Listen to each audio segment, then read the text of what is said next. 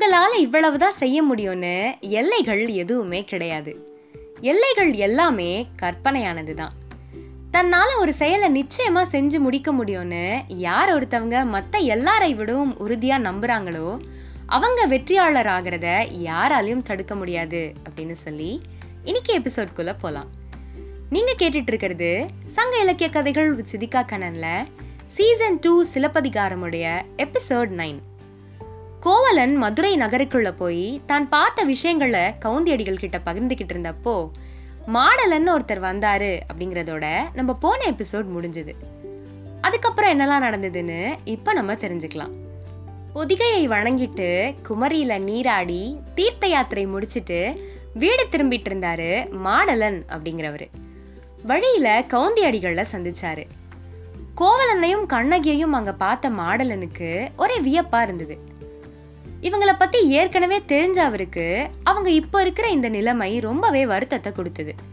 நல்லா தானே இருந்தாங்க. இவங்களுக்கே இந்த நிலைமைன்னு தனக்குள்ளேயே கேட்டுக்கிட்டாரு.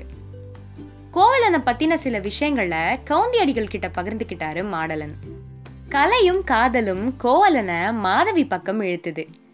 காதலின் கனியாக இவங்களுக்கு ஒரு பெண் குழந்தையும் பிறந்தது.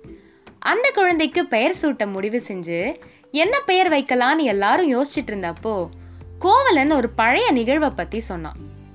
தன்னுடைய முன்னோர்களில் ஒருத்தர் கடல் அலையில் அகப்பட்டு கரை சேர முடியாம தவிச்சப்போ அவர் செஞ்ச நல்ல காரியங்கள்னால அவருக்கு உதவ ஒரு தெய்வம் அவர் முன்னாடி தோன்றி அவரை கரை சேர்த்துச்சான் அந்த தெய்வத்தின் பெயர் தான் மணிமேகலா. அதுதான் கோவலனுடைய குலதெய்வம். அந்த பெயரை தான் தன்னுடைய குழந்தைக்கு வைக்கணும்னு ஆசைப்பட்ட கோவலன் மணிமேகலைன்னு அந்த குழந்தைக்கு பெயர் வச்சான். நிறைய தான தர்மங்கள் செஞ்சு மக்களால பெரிதும் மதிக்கப்படுறவனா இருந்தவன் தான் கோவலன்னு கவுந்தி அடிகள் கிட்ட சொன்னாரு மாடலன். ஈகையும் வீரமும் உடைய கோவலனுக்கு ஏற்பட்ட இந்த நிலைமையையும் கோவலனோடு சேர்ந்து கண்ணகியும் கஷ்டப்படுறத நினைச்சு ரொம்பவே வருத்தப்பட்டாரு. அறப்பள்ளியில இதுக்கு மேல இவங்களால தங்க முடியாதுன்னு சொன்ன மாடலன் ஊருக்குள்ள போனா வணிக பெருமக்கள் உங்களை நிச்சயமா நல்லா உபசரிப்பாங்கன்னு ஆறுதல் சொல்லி அவங்கள சூரியன் மறையறதுக்குள்ள புறநகர் விட்டு அகநகர் அனுப்பி வச்சாரு. கோவலனையும் கண்ணகியையும் அழைச்சிக்கிட்டு கவுந்தி அடிகள் நகருக்குள்ள வந்தாங்க. அங்க மாதரி அப்படின்னு ஒரு பெண்ணை சந்திச்சாங்க. அவ பசுக்கள்ல வச்சு பால் வியாபாரம் பண்றவ.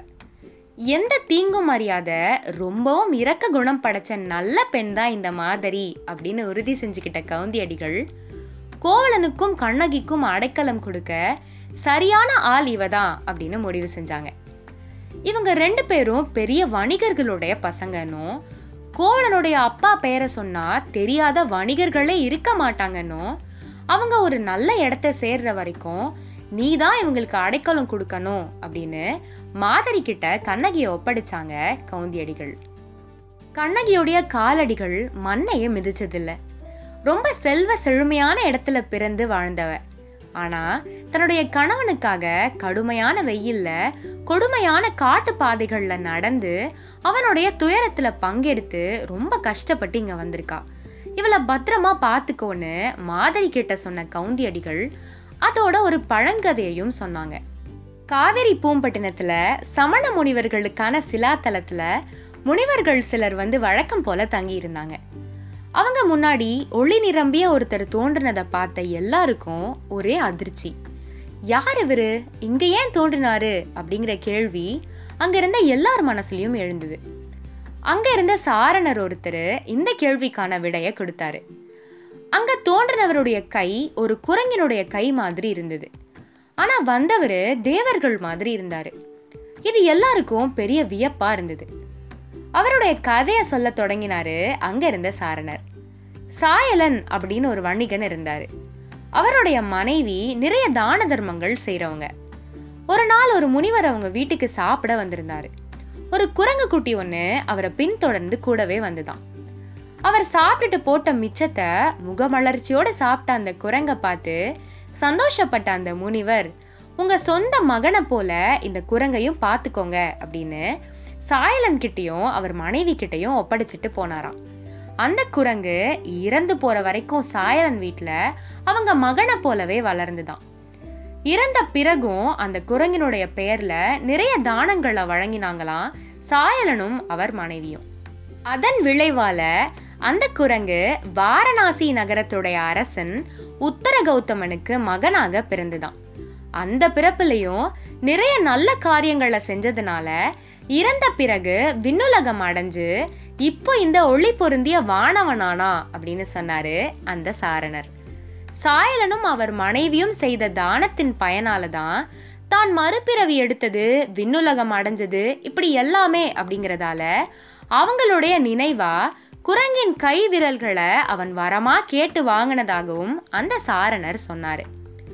இந்த கதையின் மூலமா பிறருக்கு உதவி நன்மைகள் செய்து அறத்தோட வாழற வாழ்க்கையுடைய முக்கியத்துவத்தை பத்தி சொன்னாங்க கவுந்தியடிகள். அவங்க கிட்ட ஆசி வாங்கிக்கிட்டு கோவலனையும் கண்ணகியையும் கூட்டிக்கிட்டு தன்னுடைய வீட்டுக்கு வந்தா மாதிரி. கன்றுகளை நினைச்சுக்கிட்டே வீடு திரும்புற பசுக்களும் அவங்க கூடவே வந்தது. கோவலனும் கண்ணகியும் தங்க தனியா ஒரு வீடு ஏற்பாடு பண்ணி உதவிக்கு சில பெண்களையும் அனுப்பி வச்சா மாதிரி. மாதிரிக்கு ஐ ஐ அப்படின்னு ஒரு மகள் இருந்தா. இவ உனக்கு துணையா இருப்பா அப்படின்னு அவளையும் கண்ணகிக்கு அறிமுகப்படுத்தி அவங்களுக்கு தேவையான பாத்திரங்கள் சமையல் பொருட்கள் எல்லாம் ஏற்பாடு பண்ணி கொடுத்தா மாதிரி. ரொம்ப நாளைக்கு அப்புறம் தன்னுடைய கணவனுக்கு தன் கையால சமைச்சா கண்ணகி. பனை ஓலையால அழகா பின்னப்பட்ட தடுக்கை விரிச்சா. அதுல கோவலன் உட்கார்ந்தான். வாழை இலையில அன்போடு அவ சமைச்ச எல்லா உணவுகளையும் பரிமாறினா சாப்பிட்டு முடிச்ச அப்புறம் கோவலனுக்கு வெற்றிலையும் பாக்கும் கொடுத்தா கண்ணகி. எப்படி உன்னால இவ்வளவு கடும் வெயில்ல இவ்வளவு கொடிய பாதைகள்ல நடந்து வர முடிஞ்சது? என்னாலதான் உனக்கு இந்த கஷ்டம் அப்படின்னு சொல்லி கண்ணகி கிட்ட வருத்தப்பட்டான் கோவலன். நம்ம அப்பா அம்மாவும் நம்மளை நினைச்சு ரொம்ப வருத்தப்பட்டிருப்பாங்க. தவறுகள் நிறைய செஞ்சிட்டேன். பெண்கள் மேல ஏற்பட்ட மயக்கத்தால அறிஞர் பெருமக்களுடைய அறிவுரைகளை மறந்தேன். என் அப்பா அம்மாவுக்கு நான் செய்ய வேண்டிய கடமைகளை மறந்தேன். என் மேலே உயிரே வச்சிருந்த உன்னையும் மறந்தேன். இப்போ கூட என் கூட வந்தால் நீ கஷ்டப்படுவேன்னு யோசிக்காம உன் விருப்பத்தை கூட கேட்காம உன்னையும் கூட கூட்டிகிட்டு வந்துட்டேன்.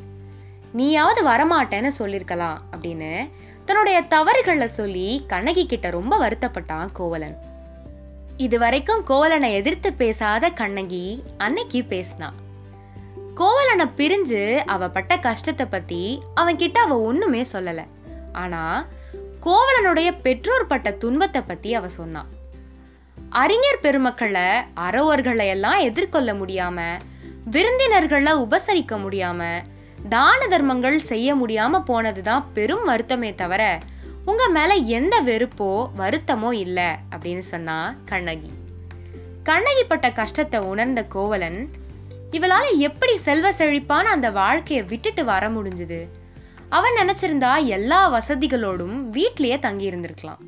இல்லனா அவ பெற்றோர் வீட்டுக்கு போயிருக்கலாம். ஆனா அவளுடைய நல்ல குணமும் அவளுடைய கட்டுப்பாடான மனமும் தான் அவளுக்கு துணையா இருந்திருக்கு அப்படிங்கிறத உணர்ந்தான் கோவலன். கல்யாணம் ஆன அன்னைக்கு கோவலன் கண்ணகியுடைய அழகையும் அவளுடைய நலன்களையும் வர்ணிச்சதை நம்ம செகண்ட் எபிசோட்ல கேட்டோம். அப்போ அவளுடைய அழகை வர்ணிச்ச கோவலன் இப்போ அவளை நல்லா உணர்ந்த நிலையில பெண்மைக்குரிய நல்ல இயல்புகளை புரிஞ்சவனா அவளுடைய குணநலன்களை பாராட்டினான். மறுபடியும் வணிகத்தை தொடங்கணும். இழந்த செல்வத்தெல்லாம் மறுபடியும் மீட்கணும். ஆனா இப்போ இவங்க இருக்கிற நிலைமையில எப்படி அதெல்லாம் செய்ய முடியும்? தொடர்ந்து என்ன நடந்தது அப்படிங்கிறத நம்ம அடுத்த எபிசோட்ல கேட்கலாம். இந்த எபிசோட் பற்றின உங்களுடைய கருத்துக்களை சங்க இலக்கிய கதைகள் அப்படிங்கிற என்னுடைய இன்ஸ்டாகிராம் ஹேண்டில் மூலமாக நீங்கள் எனக்கு தெரியப்படுத்தலாம். அடுத்த எபிசோடில் சந்திக்கும் வரை நன்றி.